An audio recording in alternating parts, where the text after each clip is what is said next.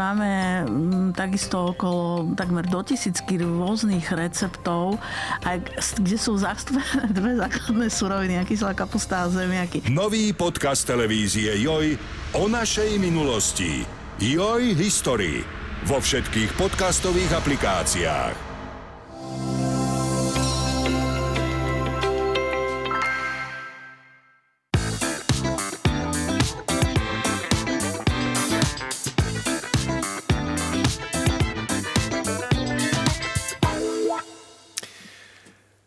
Nedávno prebehla médiami taká možno trošku aj nenápadná správa, že astronómovia alebo vedci zachytili rádiový signál, ktorý k nám priletel z hlbín vesmíru zo vzdialenosti 8,5 miliardy svetelných rokov. To znamená, že 8,5 miliardy rokov letel smerom k nám.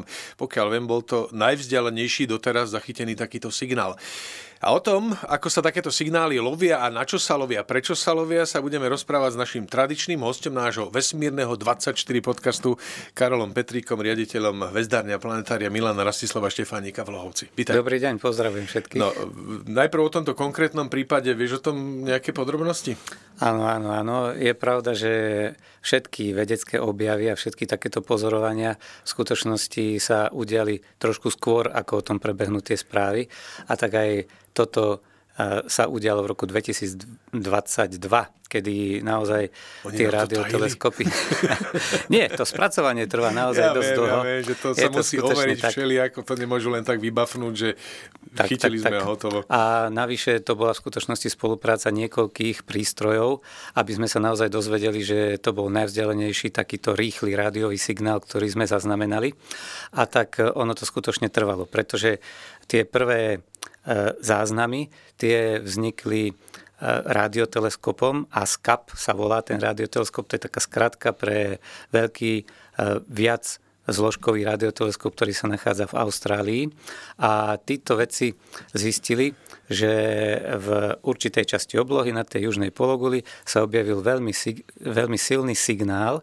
Ten signál, toto sú naozaj veľmi silné signály, oni sa im po anglicky sa tomu hovorí fast radio bursts a to je rýchly rádiový signál, taký splanutie, rýchle rádiové a oni sú naozaj veľmi rýchle, pretože trvajú iba nejaké milisekundy, čiže tisíciny sekundy, ale, ale za tú tisícinu sekundy ten zdroj dokáže vyžiariť takú energiu ako slnko za 30 a niektoré sú dokonca také silné, že až za 80 rokov. A to za tisícinu sekundy dokáže vyžiariť, čiže sú to veľmi silné rádiové emisie, rádiové signály a treba povedať, povedať, že dodnes nevieme, aj napriek tomu, že teda vieme ich nájsť, vieme ich detegovať, dodnes nevieme, čo sú zač, odkiaľ pochádzajú, respektíve odkiaľ pochádzajú, to vieme, ale e, čo je zdrojom toho signálu, to zatiaľ iba tápeme mm-hmm. a aj toto pozorovanie nám trošku umožnilo spresniť tie naše predstavy. Takže o čo vlastne ide?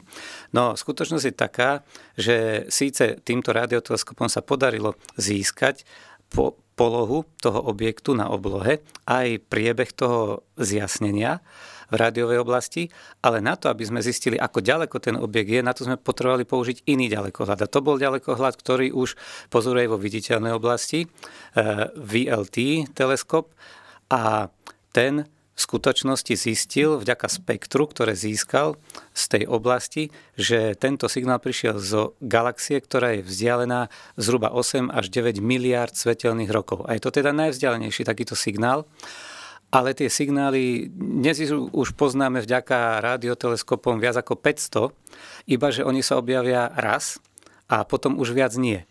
A toto je problém, pretože ak chceme niečo študovať, potrebujeme, aby sa nám to objavilo viackrát. A popravde z tých 500, viac ako 500 takýchto signálov, len asi 5% z nich e, sa objavilo niekoľkokrát na tom istom mieste a teda mali sme možnosť ten jav preštudovať viackrát. Ale ukazuje sa, že sú veľmi, veľmi hlboko vo vesmíre, že sú to doslova kozmologické objekty, ktoré sú nesmierne ďaleko a teda ich skúmanie je veľmi zložité. A vieme teda, že sa nachádzajú vo veľmi vzdialených galaxiách, ale nie sú to galaxie samotné, ktoré takto vzplanú. Sú to isté typy objektov, ktoré to robia. A my to dnes vieme, ktoré mm-hmm. sú to. A je to fascinujúce, keď hovorí, že tisíciny sekundy sa ráta dĺžka takého signálu. To vlastne e, tí vedci zachytili len nejaké, že ťuk, nejaké cvak.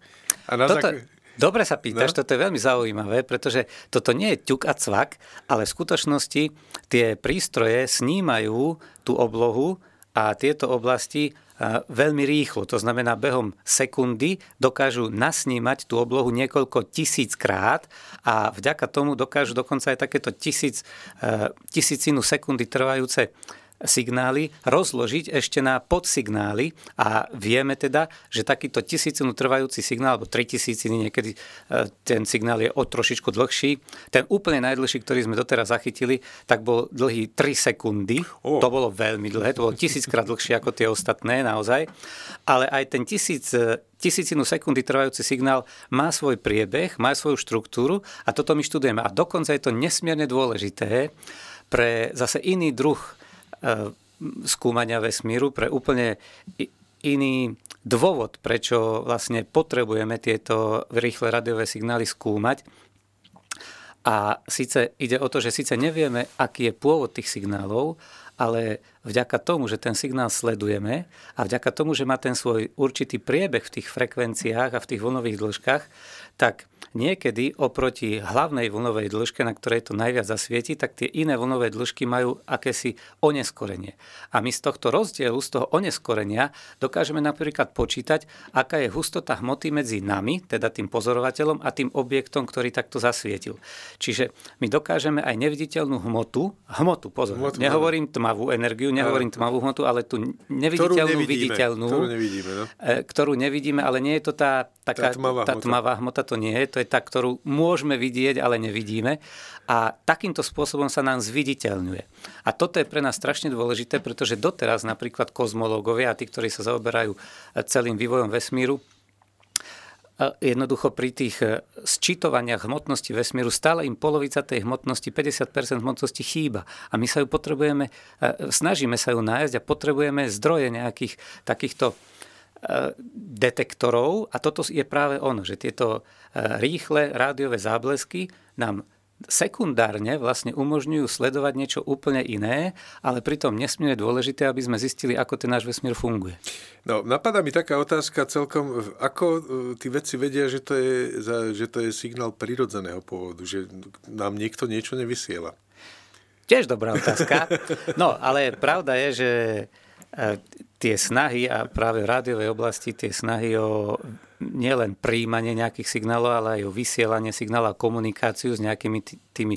Na to náraža, že aj my sme sa už pokúsili áno, áno. vysielať opačným smerom. Áno, tak e, to naozaj trvá už 10 ročia a snažíme sa tých našich vesmírnych bratov nájsť, ale pravda je, že pokiaľ by s nami chcel niekto komunikovať, tak asi nevytvorí jeden záblesk, ktorý sa potom ďalej neopakuje. Aha. Čiže čakali by sme, že ten signál bude buď dlhší, alebo skutočne e, bude opakujúci sa tak, aby niekto o sebe dal vedieť. Napríklad ako sme to urobili my. My sme to tiež už urobili v rádiovej oblasti, tiež sme vyslali signál, ale trval niekoľko minút, mal veľmi dôležitú štruktúru a bol vysielaný na veľmi špeciálnej vlne, teda na na takej vlne, o ktorej predpokladáme, že ak ktokoľvek skúma ten vesmír, hociaké mimozenské civilizácie, tak túto rádiovú vlnu určite pozná a na nej určite skúma všetky tie e, vesmírne dialavy, pretože ide o hlavnú čiaru, spektrálnu čiaru vodíka a vodík je najrozšírenejší chemický prvok vo vesmíre. Je to v, v Mendelovej sústave prvkov prvý chemický prvok, takže všetky kozmické civilizácie by ho mali poznať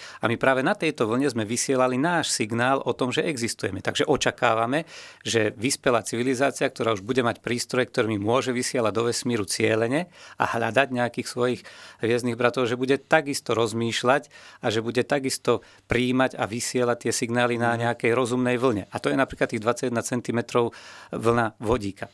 Ale teda, keď sa vrátime k týmto rýchlým rádiovým signálom, my ich naozaj vidíme z rôznych častí vesmíru prilietať a to znamená, že asi ťažko to teda bude viac ako 500 kozmických civilizácií, ktoré by nám vyslali takto jednorazovo signál. Čiže musí to byť prirodzeného pôvodu. Ale pravda je, že v histórii astronómie existujú aj signály, o ktorých sme si mysleli, že sú mimozemského pôvodu, pretože boli veľmi presné a boli stále. A nakoniec sa ukázalo, že sú prirodzeného pôvodu. A síce napríklad ide o mm, rádiové pulzy pulzarov, a to sú neutrónové hviezdy, ktoré vysielajú niekoľko desiatokrát za sekundu ten svoj signál a naozaj sa spočiatku myslel, že je to signál mimosenskej ano, civilizácie. je to také pravidelné, keby sme si to posunuli do pásma počuteľnosť, také cvakanie. Áno, cvakanie, no, no. ktoré by naozaj malo uh-huh. niesť možno na svojej vlne nejakú, uh, to je nosná vlna a potom tam nejaký ten signál, ktorý by sme dokázali rozluštiť, ale Zatiaľ treba povedať, že napriek našim všetkým snahám, a možno Nič. ešte aj o tom sa budeme rozprávať, tak bohužiaľ zatiaľ žiadny taký umelý signál sme nezachytili. Vrátim sa úplne, úplne teraz k tým základom. Hovoríme tu o rádiových signáloch e, a podobných veciach. E, čo si pod tým vieme predstaviť? Akože ktoré, ktorá časť elektromagnetického spektra to je? Lebo keď sa povie rádio, tak e, väčšina ľudí si predstaví prístroj, ktorý si zapne a počúva hudbu alebo slovo alebo čokoľvek. Ale tie rádiové signály sú od do, alebo aké ano. sú to frekvencie. Ale povedal si to veľmi presne. V skutočnosti to, na čo používame rádio, tak to je na zachytenie práve tých rádiových vln, určitého spektra z tých rádiových vln alebo určitých rádiových vln, určitej časti tých rádiových vln. A skutočne rádiové vlny sú súčasťou elektromagnetického žiarenia, na ktorom to je v podstate jeden z mála, alebo možno nie, jeden z mála, to poviem tak, jeden z, jedno z mála médií, vďaka ktorým môžeme skúmať vesmír a všetko okolo nás a príjmať tie signály. Elektromagnetické žiarenie. A to elektromagnetické žiarenie sa skladá z niekoľkých častí. Jednou časťou je viditeľné žiarenie, teda to, že môžeme vnímať farby, to, že môžeme vnímať e, okolo seba všetko, tak to je časť elektromagnetického spektra a žiarenia vo viditeľnej časti, potom je ultrafiolové, rentgenové, e, gamma žiarenia a podobne. A potom na tej druhej časti od viditeľného spektra smerom k dlhým vlnám a k mm, takým mm, dlhým frekvenciám, tak, e, tak tam sú infračervené, vlny, infračervené žiarenie a potom je mikrovlné a rádiové. To mikrovlné a rádiové to dávame dohromady, spolu na to používame rovnaké um, detektory a tomuto hovoríme vlastne rádiové žiarenie, pričom to sú vlny, ktoré majú od 1 mm až do Vlnovú 10, vlnová dĺžka tohto žiarenia je od 1 mm až po tisíce kilometrov a keď som hovoril, že to rozdeľujeme na mikrovlné a rádiové, tak to mikrovlné je od 1 mm až asi po 1 meter. To sú tie vlnové dĺžky tieto a potom od 1 metra po tie tisíce kilometrov, tak to je to, mm-hmm. takéto ordinárne uh, um, naturálne rádiové žiarenie. No a viem, že práve na základe tohto rádio, alebo na toto pásmo, ktoré si teraz popisoval, sa špecializuje celá jedna veľká významná odnož astronomie radioastronomia tie, poznáme to všetci, také tie velikánske paraboly, teleskopy, ktoré mieria na nočnú oblohu. Čo všetko sa dá tými, tými antenami vidieť? No toto je veľmi zvláštne, že ľudia sú zvyknutí na krásne obrázky z rôznych tých satelitov vo viditeľnej oblasti. Treba povedať, že aj Jamesov webov ďalekohľad je v skutočnosti ďalekohľad, ktorý sa nepozerá na to viditeľné spektrum a tie fotografie sú vlastne umelo dokreslované, aby sme si priblížili krásu tej oblohy aj z toho najväčšieho ďalekohľadu, čo je na oblohe. Ale e, to isté sa deje aj v tej radioastronómii a v skutočnosti je to oblasť to pozorovacie okno radioastronomie je oblasť, kde došlo k najväčším objavom, ktoré viedli k poznaniu či už toho cel, vesmíru ako celku, alebo aj čiastkovo e, objektov, ktoré sme ani nedokázali inakším spôsobom vidieť a vizualizovať. Napríklad teda, pokiaľ ide o tie najväčšie objavy, tak musíme hovoriť o vzniku vesmíru a o teórii Big Bangu a o, o žiarení kozmického pozadia to je doména predovš- nie predovšetkým, ale priamo takejto rádioastronómie.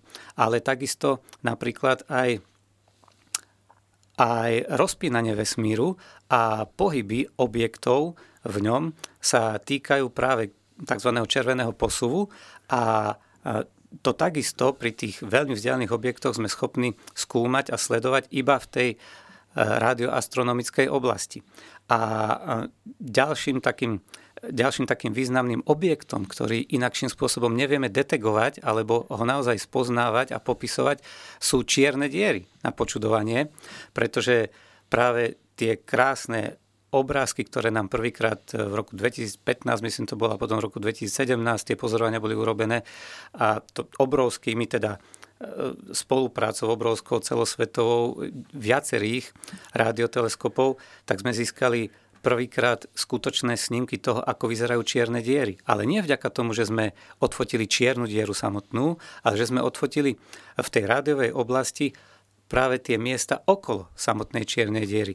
Tie prstence hmoty, ktorá tú čiernu dieru obaluje. A to sa nedalo inak jedine v oblasti tých rádiovln. Čiže, čiže tie fotky, čo sme videli, to nebola, že fotografia to bol vlastne to bola e, zobrazené spojenie... rádiové vlny. Dá Presne to, tak, tak, to boli zobrazené mm. rádiové vlny, ale tie vznikajú práve vďaka tomu, že sú tam častice, ktoré sú najskôr e, urýchlované na relativistické rýchlosti, elektróny a ďalšie častice, ktoré tým obrovským magnetickým polom, obrovskou hmotnosťou, rotáciou tý, tej čiernej diery sú urýchlované na obrovské rýchlosti, vytvára sa tzv. synchrotronové žiarenie a to synchrotronové žiarenie je následne pretransformované tou hmotou naokolo do tejto rádiovej oblasti. A tamto svieti a toto dokážeme detegovať práve týmito našimi rádioteleskopmi. Takže tá hmota naokolo tesne hraničí s tou čiernou dierou a takto sme napríklad tie čierne diery dokázali vizualizovať. A dokonca e, ukazuje sa, že tie tvary čiernych dier, lebo to není tak, že je to gula čierna diera, že je to nejaký sféroid, ale v skutočnosti ona je trošku sploštená, vyzerá všelijako, sú tam tiene tých čiernych dier a tie, to všetko ukazuje sa, že veľmi dobre súhlasí práve s Einsteinovou teóriou relativity, ktorá prvá prišla s tým, že tu čierne diery majú existovať a dokázala ich teoreticky popísať. Čiže tá oblasť radioastronómie je pre nás nesmierne významná a to nie len pre vysielanie signálov a hľadanie kozmických civilizácií a komunikáciu, ale aj preto, aby sme ten vesmír dokázali naozaj poznávať do veľkej hĺbky, Jednak teda, čo sa vzdialenosti týka, aj časových, aj priestorových, ale aj tej filozofickej hĺbky. Bez toho, aby sme mali radioastronómiu, nedokázali by sme zistiť, že tu ten Big Bang naozaj bol, že sa nám naozaj vesmír rozpína. Jednoducho to všetko sa odohráva v pozorovaniach radioastronomických. Dá sa povedať, že tými, tými radioteleskopmi, ktoré slúžia na skúmanie oblohy, môžeme vidieť v podstate všetko, že teraz mesiac alebo E, Jupiter. To všetko sa dá vidieť čuduje v pásme rádiových vln? Áno, áno, čuduje sa svete, dá sa to vidieť, ale iným spôsobom, ako sme na to zvyknutí my e, svojimi ľudskými očami. Jednoducho tie radioteleskopy, keď hovorím o rádiu, tak e, my sme zvyknutí rádio počúvať. V podstate by sme mohli povedať, že my vieme tie radiovlny aj preniesť do zvukov nejakých a vieme si to sonifikovať, napríklad ten vesmír a podobne.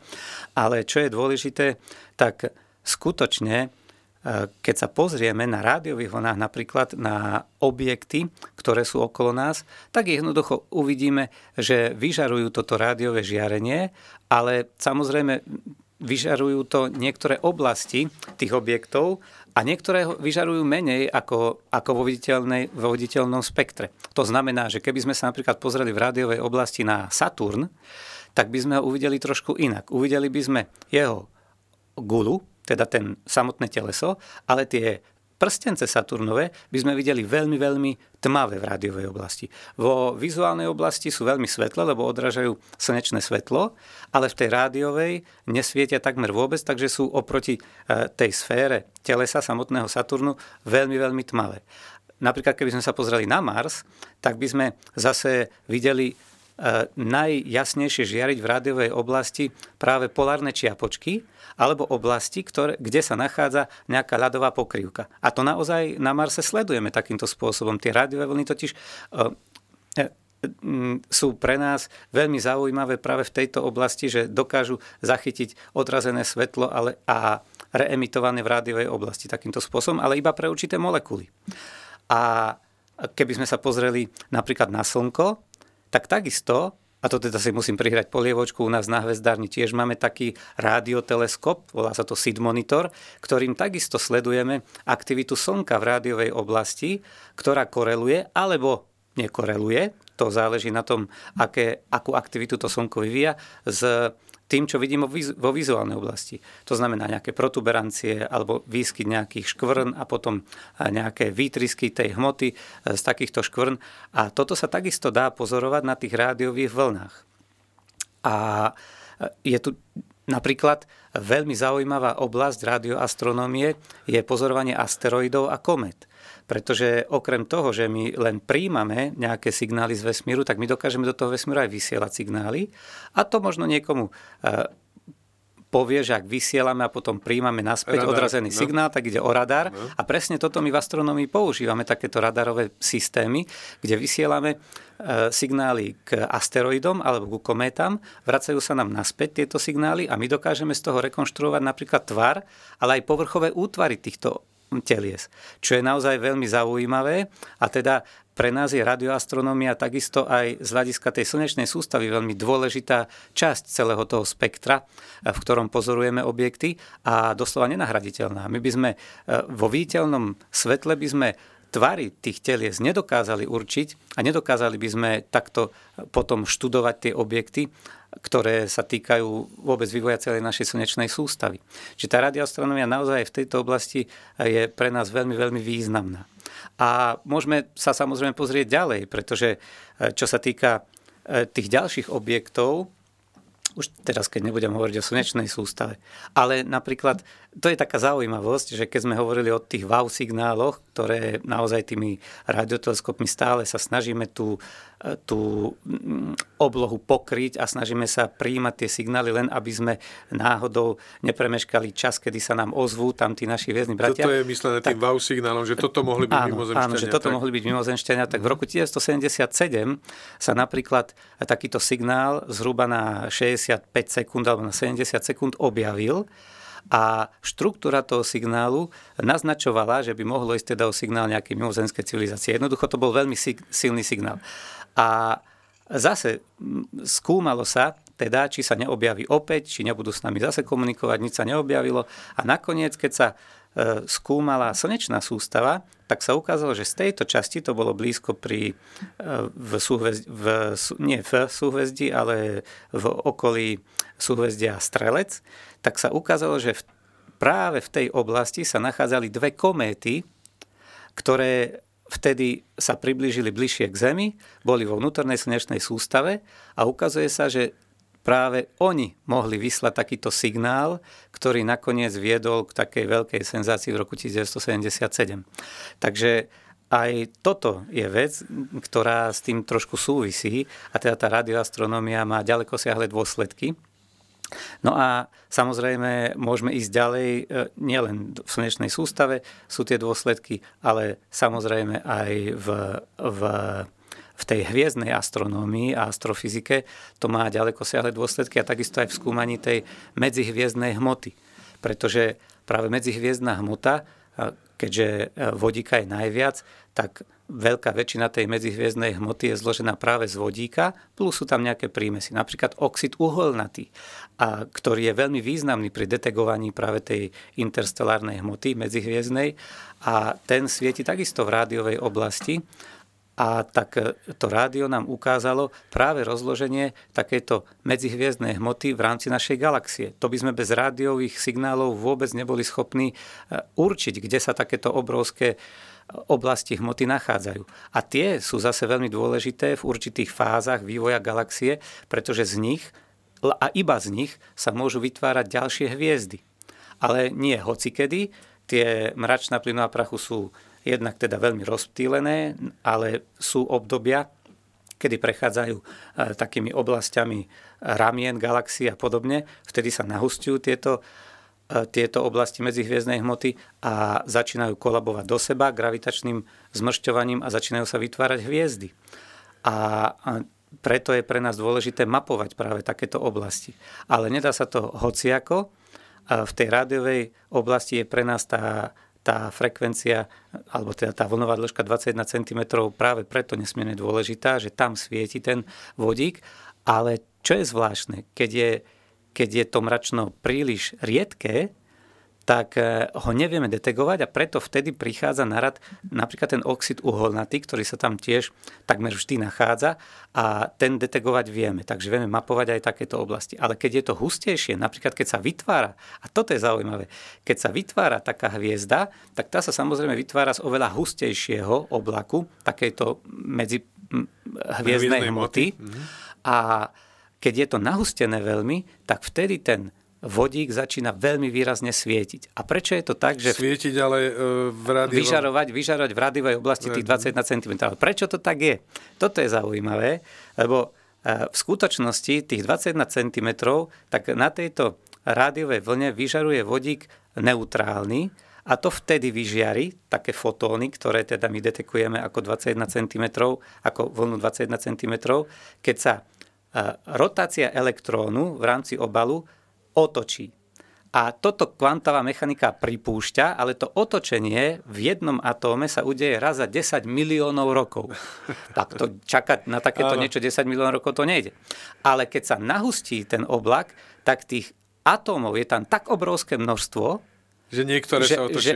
Že, že sa každú chvíľu nejaký otočí. Aha. Pretože ich je tam 10 na proste, no, no, 10 na veľa. Ťažko hej. povedať, áno. No. Čiže e, toto, toto je presne to, že síce tá štatistika toho otočenia náhodného, alebo teda, ktoré vyplýva z e, istých zákonitostí, tak je raz za 10 miliónov rokov, ale pri tom obrovskom počte takýchto atómov to tam svieti neustále. Takže tá radioastronomia naozaj nám odhaluje aj takéto veci a sú pre nás nesmierne dôležité, pretože a toto je naozaj na tej radioastronomii dôležité, že takýto signál prechádza aj veľmi hustými oblastiami, ktoré je pre viditeľné svetlo vlastne úplne nepriepustné.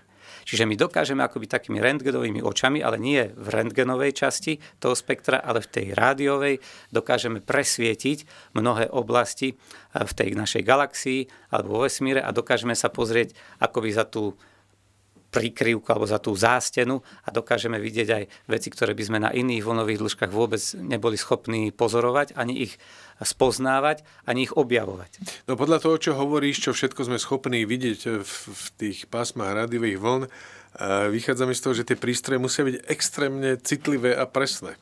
To je naozaj ktoré tak. sa na to používajú. A pritom sú to obrovské, keď si predstavíme tie antény, e, áno, tak áno. to sú desiatky metrov. Je to tak, ale toto je práve zvláštnosť.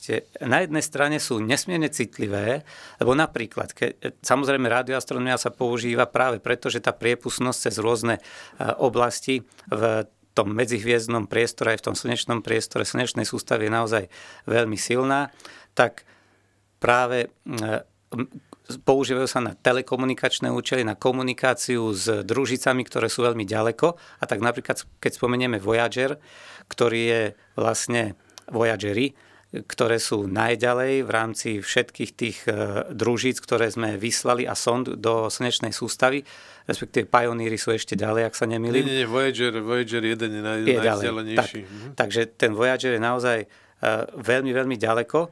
Je už viac ako o jednu vzdialenosť ďalej, ako je Pluto od Slnka a Pluto je 40 krát ďalej od Slnka ako Zem, čiže ono je to už viac ako 80 krát ďalej ako je Zem od Slnka a ten Voyager stále vysiela. Je to sonda, ktorá skutočne už nejakých 40 rokov, viac ako 40 rokov je v tom vesmíre, je veľmi ďaleko a ten signál, je, ktorý ide odtiaľ, tak je slabší ako signál digitálnych hodiniek, ktoré máme na ruke. A tie radioteleskopy to dokážu zachytiť a dokážu komunikovať s týmito sondami takto vzdialenými pri takých slabých signáloch. A signály, ktoré prichádzajú na rádiových vlnách z vesmíru, sú častokrát ešte slabšie.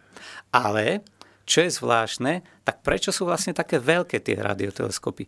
Prečo máme radioteleskopy, ktoré sú veľké 100 metrov, Číňania 500 metrov, 500 metrový áno, teleskop, presne tak, no, FAST sa volá, no, no. a Číňania ho majú 500 metrový. E, v Arecibe na Portoriku, to je určite známy radioteleskop, ktorý mal priemer 300 metrov, v roku 2020 bol bohužiaľ teda zničený, ale ale sú to naozaj obrovitánske uchá, sa to, tomu tak hovorí, že to sú ucha, ktorými počúvame ten vesmír.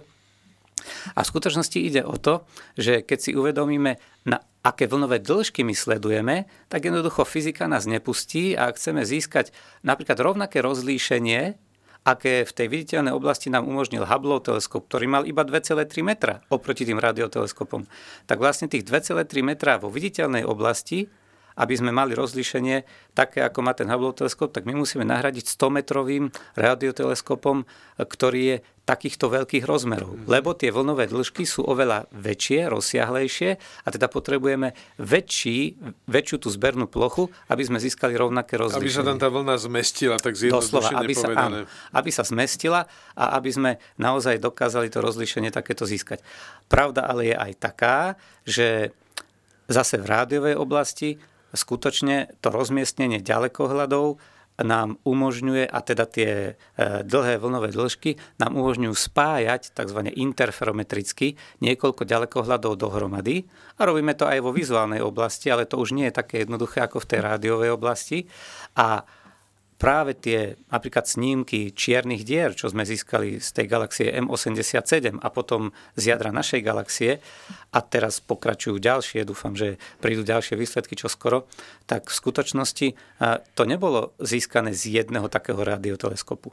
Museli sme použiť 11 radioteleskopov na celom svete, získať vlastne rozlíšenie, ktoré malo 12 000 kilometrov, čiže celý priemer tej našej Zeme. Ano, ako keby to bol 12 000 kilometrový teleskop. Presne tak, spojiť ich tak, že sme pozorovali z jednej časti, z druhej časti a vlastne v takom prípade máme rozlíšenie akoby celé, celej vzdialenosti tých dvoch teleskopov na priemer, čiže asi 12 000 kilometrov a až potom sme mohli naozaj vizualizovať tú čiernu dieru to, to rozlíšenie nám tieto radioteleskopy takýmto spájaním interferometrickým skutočne umožňujú a to je fantastická vec, pretože naozaj získávame vysoké rozlíšenie pre objekty, ktoré sú nesmierne ďaleko. Milióny, desiatky miliónov a už za chvíľočku stovky miliónov svetelných rokov. Tak v takých vzdialenostiach sú práve tieto galaxie a my tieto najmenšie štruktúry dokážeme rozlišovať, pretože napríklad čo sa týka tejto galaxie 87 v v súhvezdí Panna, tak táto mala tú, tú svoju čiernu dieru, ktorú sme našli, tak práve ten priemer čiernej diery bol približne taký, ako je, vzdia, ako je vzdialenosť toho Voyagera od Slnka. To bol zhruba polomer teda e, celej tej čiernej diery. A my tento polomer sme dokázali naozaj rozlíšiť aj dokonca s detailami na takúto obrovskú vzdialenosť. A pritom čo sa týka našej mliečnej cesty, tak tú čiernu dieru v našej mliečnej ceste, ktorá je vzdialená nie 60 miliónov svetelných rokov, ako tá čierna diera v M87, ale tá naša čierna diera je vzdialená asi 26 tisíc svetelných rokov, tak to je Kúšok, naozaj no. No, blízko, ale tá je oveľa menšia. Zatiaľ, čo čierna diera v M87 bola, je asi tisíckrát hmotnejšia ako naša. Naša má asi 4 milióny slnk krát tisíc, hej, tak a, to bola hmotnosť tej čiernej diery M87. 4 milióny slnk má naša, ale jej rozmer je iba tretina polomeru e, obežnej dráhy Merkúru. Čiže to je obrovský nepomer v tých rozmeroch. A aj toto sme dokázali krásne verifikovať a vďaka tej radioastronómii získať obraz aj tejto našej vlastnej čiernej diery v Mliečnej ceste. Čiže tie rozlíšenia sú fantastické a skutočne nám prinášajú objavy, o ktorých sme ani netušili. Napríklad tie keď sa teda vrátim naspäť k začiatku toho nášho rozprávania, tak to boli tie FRB, to znamená tie rýchle rádiové vzplanutia. A toto by sme bez, bez rádia, keďže ide o rýchle rádiové splanutia, nikdy nespoznali. Mm-hmm. A, a dodnes síce pátrame po tom, čo by to mohlo byť, samotný zdroj toho. Vieme, že je to v kozmologických galaxiách, ktoré sú veľmi vzdialené od nás. Vieme, že by to mali byť kompaktné objekty, napríklad pretože všetky sú objavené v galaxiách, ktoré sa zrážajú. Nie v jednej galaxii, ale v galaxiách, ktoré sú blízko pri sebe a, a prechádzajú sebou, kol, kolidujú so sebou a podobne. Takže musí do, dochádzať k nejakým zvláštnym javom, ako je spájanie nejakých dvoch hviezd alebo výbuch nejakej veľmi hmotnej hviezdy, kde sa ten poput dáva práve tým spájaním hmoty, respektíve teda prechodom a gravitačným pôsobením medzi jednotlivými zložkami tých galaxií, ktoré takto kolidujú. Čiže e, tých zdrojov môže byť niekoľko, ale nevieme, čo sú to zač, ale ako som spomínal, vieme vďaka tomu určovať napríklad hustotu rozloženia hmoty v samotnom vesmíre. A toto je pre nás dôležité, že dokážeme využiť, hoci neznáme signály, ale na veľmi prospešné veci v iných oblastiach tej astrofyziky. Mm-hmm. Čiže napríklad v poznávaní hmotnosti celého vesmíru. No, doteraz sme hovorili o počúvaní vesmíru, ale už si to aj naznačil v tom rozhovore, že e, sme sa už párkrát pokúsili aj opačným smerom vysielať práve cez tieto radioteleskopy. Spomínaný e, radioteleskop v Arecibe, ten poslúžil na to, aby sme odvysielali nejaké tie informácie smerom k možným mimozemšťanom. Ale ďalšia vec je, že ak by tí mimozemšťania niekde tam okolo nás boli, tak oni by nás počuli aj bez toho, aby sme cieľene im vysielali, lebo my robíme taký uh, šum. šum a hluk áno, okolo áno. rádiový, že tie najstaršie signály sú už vyše 100 rokov na ceste od nás. No tak je pravda, že my rádiový pokoj teda určite nezachovávame, čo sa týka Zeme a nejak sme to neriešili. A možno niektorí sa dokonca spoliehajú, že že vďaka tomu nás niektorá z tých civilizácií aj objaví, pretože skutočne od čias rozhlasu a televízie, od tých začiatkov nejakých 30. rokoch, 40. rokoch minulého storočia, tak skutočne tie signály od nás do vesmíru putujú a mm, ono, ten signál sa výrazne nezoslabuje. Toto je zaujímavé, že skutočne môže letieť tisícky rokov a tá civilizácia ho môže zachytiť. No, je pravda, že je to iba 100 rokov, čiže nejakých 100 svetelných rokov od nás by to mohli zachytiť, keďže ten rádiový signál sa šíri rýchlosťou svetla. Takže do tých 100 svetelných rokov už poznáme aj niekoľko extrasolárnych planét. Čiže ak to... tam niekto už môže pozerať áno, naše televízne vysielania, teda tie najstaršie. Tie najstaršie, no, no, no. tie najstaršie vysielania, to je pravda. No ale tak uh, musel by vedieť, kam nasmerovať ten svoj radioteleskop a skutočne musel by mať teda tie prístroje dostatočne citlivé, dostatočne silné, čiže musela by to byť civilizácia na úrovni našej, a to si dovolím tvrdiť, že asi do 100 svetelných rokov asi žiadne nie, pretože to už by sme ju našli. Pretože aj oni predpokladám, že by už ten svoj signál síce neumyselne, no, no, no. ale vysielali do toho éteru. Tie rádiové vlny určite takisto využívajú na komunikáciu a to znamená, že my pomocou našich prístrojov by sme ich asi našli. No z toho, čo si tu doteraz všetko e, rozprával a hovoril, e, či už prirodzené alebo neprirodzené zdroje toho rádiového žiarenia, keby sme e, počuli v pásme rádiových vln, tak by to bol strašný hluk. Mám pocit, že to, to musí byť non-stop plný vesmír ano. rádiového hluku. Áno, je to, naozaj, je to naozaj tak. No. Ale je to niečo podobné ako s tým viditeľným žiarením. Tak je pravda, že to rádiové žiarenie preniká aj takými oblastiami, ktoré viditeľné žiarenie nedokáže prekonať a teda skutočne ten šum je tu všade. Ale on je tu všade aj kvôli tomu, ako sa vyvíjal vesmír. Pretože my naozaj, keby sme úplne všetok ten šum odstránili, stále by tu istý šum zostával. Keby sme všetky tie signály odstránili, tak stále tu existuje jeden šum, ktorý teda vieme pretaviť aj do teploty, lebo každý šum má svoju teplotu a mm, tá teplota je 2,7 Kelvina. To je to mikrovlné pozadie, mm. mikrovlné žiarenie a to sú vlastne čiastočky, ktoré tu máme z úplných počiatkov vzniku nášho vesmíru, kedy sa hmota oddelila od žiarenia, sa tomu hovorí obdobie, kedy skutočne preniklo žiarenie z tej kvargulónovej plazmy a kedy sa to e, všetko začalo uvoľňovať a to žiarenie bolo kedysi veľmi, veľmi horúce, okolo 20 tisíc stupňov malo, ale počas 13 miliard rokov vychladlo. toho vývoja vesmíru sa postupne spomalovalo, vychladlo, vychladlo a skutočne dnes má asi 2,7 Kelvina a to už hm, tesne po vojne, po roku 1945 na to prišiel George Gamow a spočítal dokonca, keď teda si zobral za predpoklad, vtedy to ešte ľudia nevedeli, ale predpok- bol taký predpoklad, že vesmír mohol vzniknúť nejakým Big Bangom, respektíve vedeli to však od 20. rokov minulého storočia, od Hubble vieme, že vesmír sa rozpína a teda predpokladali, keď sa na to pozrieme spätne, že nejaký Big Bang tu mohol byť, ale neboli žiadne dôkazy, okrem teda toho, že všetky galaxie sa od nás vzdialujú, to je ten hub, známy Hubbleov vzťah. Ale čo je dôležité, tak George Gamow vytvoril nejakú tú predstavu, teóriu o vzniku vesmíru cez Big Bang a tam aj e, skúsil vypočítať, akú, akú teplotu by malo to žiarenie ak naozaj ten Big Bang nastal. A spočítalo ho asi na 3 Kelviny, a čuduj sa svete, v roku 1967 Penzias a Wilson takým zvláštnym radioteleskopom pripomínal taký roh, na ktorý polovníci trúbia e, počas polovačiek, tak takýmto zvláštnym radioteleskopom, ktorým chceli robiť niečo úplne iné. Oni sa snažili vlastne získať len signály od družíc, takých tajných síce družíc, ale teda špionážnych, ale snažili sa od, odseparovať čo najviac šumu z toho signálu, aby teda tam nedošlo k nejakým dezinformáciám, hoaxom a podobne, ako máme dneska e, s tým internetom, tak ale oni vtedy mali s týmito rádiovými signálmi z družíc problém. A keď odseparovali úplne všetko, čo len mohli, už ich nenapadlo nič a stále tam jednoducho ten šum bol.